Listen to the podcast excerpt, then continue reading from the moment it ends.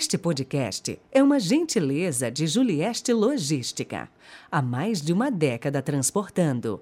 27 3228 0586.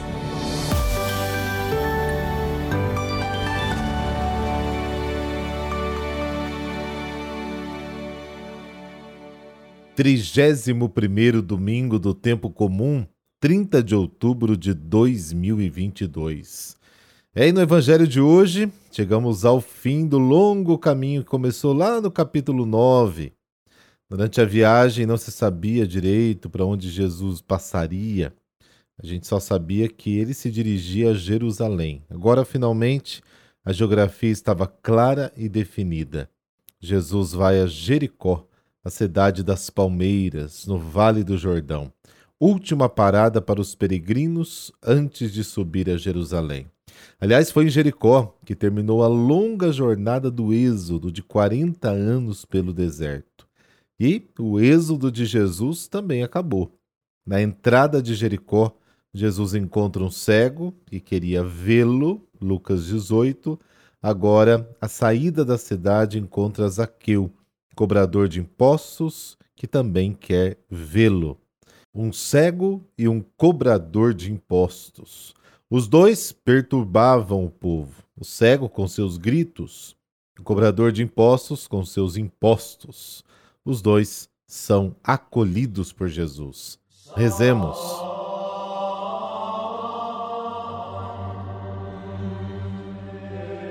Pelo sinal da Santa Cruz, livrai-nos Deus, nosso Senhor, dos nossos inimigos. Ó Deus de poder e misericórdia, que concedeis a vossos filhos e filhas a graça de vos servir como devem. Fazei que corramos livremente ao encontro das vossas promessas. Amém.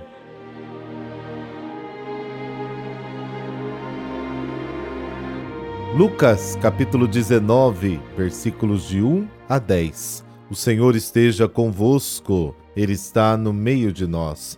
Proclamação do Evangelho de Jesus Cristo segundo Lucas. Glória a vós, Senhor. Naquele tempo, Jesus tinha entrado em Jericó e estava atravessando a cidade.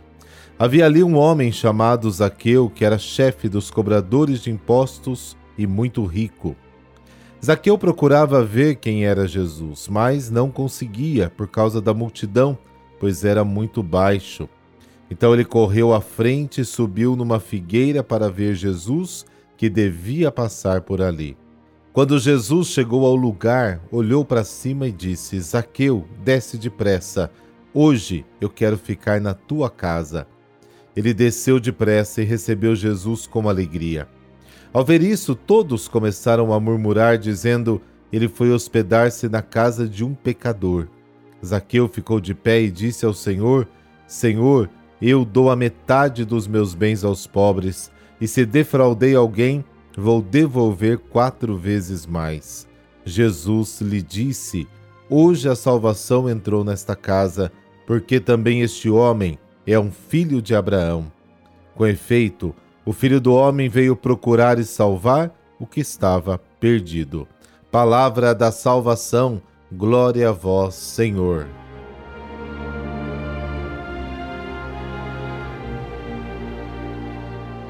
Jesus entra em Jericó e atravessa a cidade, e ali está um homem chamado Zaqueu. Publicano era a pessoa que cobrava impostos públicos sobre a circulação de mercadorias. Zaqueu era o principal cobrador de impostos da cidade.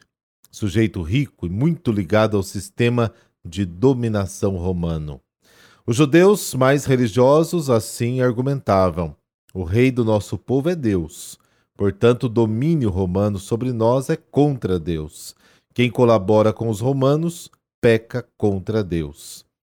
Assim, os soldados que serviam no exército romano e os cobradores de impostos, como Zaqueu, eram evitados por serem considerados pecadores e impuros.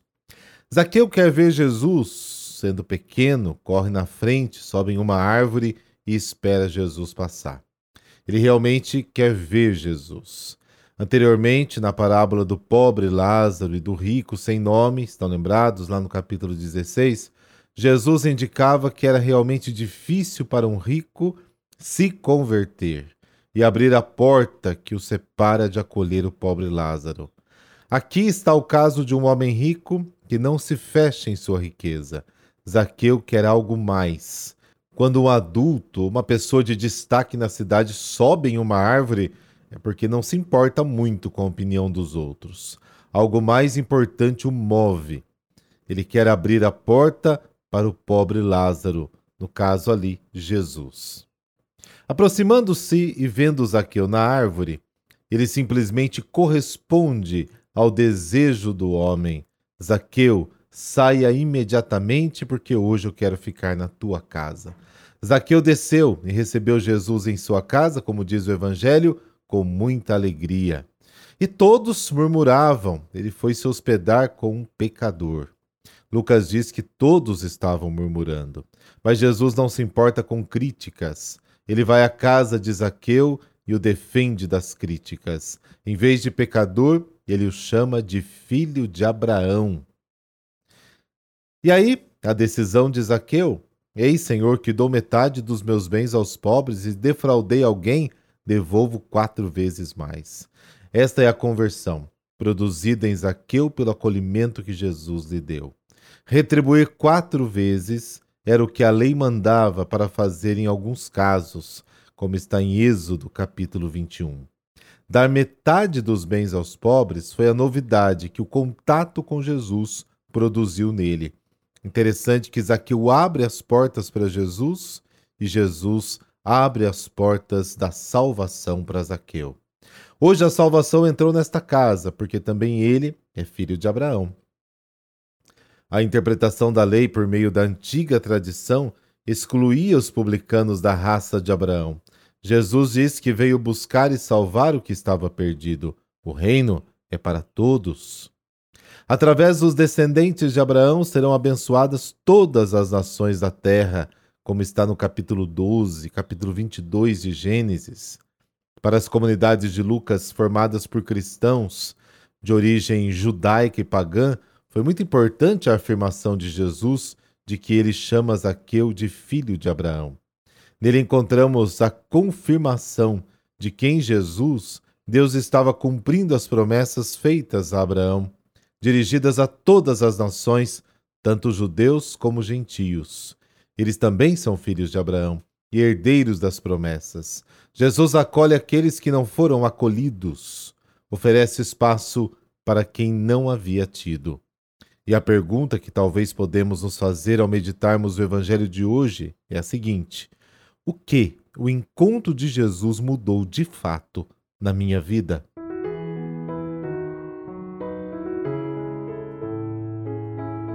E hoje a igreja celebra o dia da bem-aventurada Maria Resoluta. No dia 1 de maio de 1894 nasceu Helene, na República Tcheca Ainda jovem, Helene e sua família mudaram-se para Viena, onde a menina concluiu os estudos e formou-se enfermeira. Apesar da resistência dos pais, Helene queria ser religiosa. Com muito custo, entrou na congregação das franciscanas da Caridade Cristã. Logo, recebeu o apelido carinhoso de Irmã Resoluta pelo seu modo cordial e decidido e por sua segurança e competência como enfermeira de sala cirúrgica e anestesista. No hospital em Viena, a religiosa se tornou uma referência para os médicos, enfermeiras e especialmente para os doentes, aos quais soube comunicar com lucidez o amor pela vida, na alegria e na dor. Em março de 1938, Hitler mandou o exército ocupar a Áustria. Irmã resoluta se colocou logo contrária a toda aquela loucura desumana. Não teve receio de mostrar que, sendo favorável à vida, não apoiaria jamais o nazismo de Hitler, fosse qual fosse o preço. Por isso, quando os nazistas retiraram o crucifixo também das salas de cirurgias, ela serenemente o recolocava no lugar de cabeça erguida, desafiando até os nazistas. Como não se submetia e muito menos se dobrava aos nazistas, eles então a eliminaram. Foi presa em 1942 no dia 30 de março de 1943, foi decapitada. Deus Pai de amor, que escolhes homens e mulheres para manifestar sua glória ao mundo, dai-nos pela intercessão de Santa Maria Resoluta alcançar as graças necessárias para o nosso bem viver neste mundo, preparando-nos para alcançar as glórias da vida eterna. Por Cristo nosso Senhor. Amém. Abençoe-vos o Deus Todo-Poderoso, Pai, Filho, Espírito Santo. Amém. Bom domingo. Fique na paz.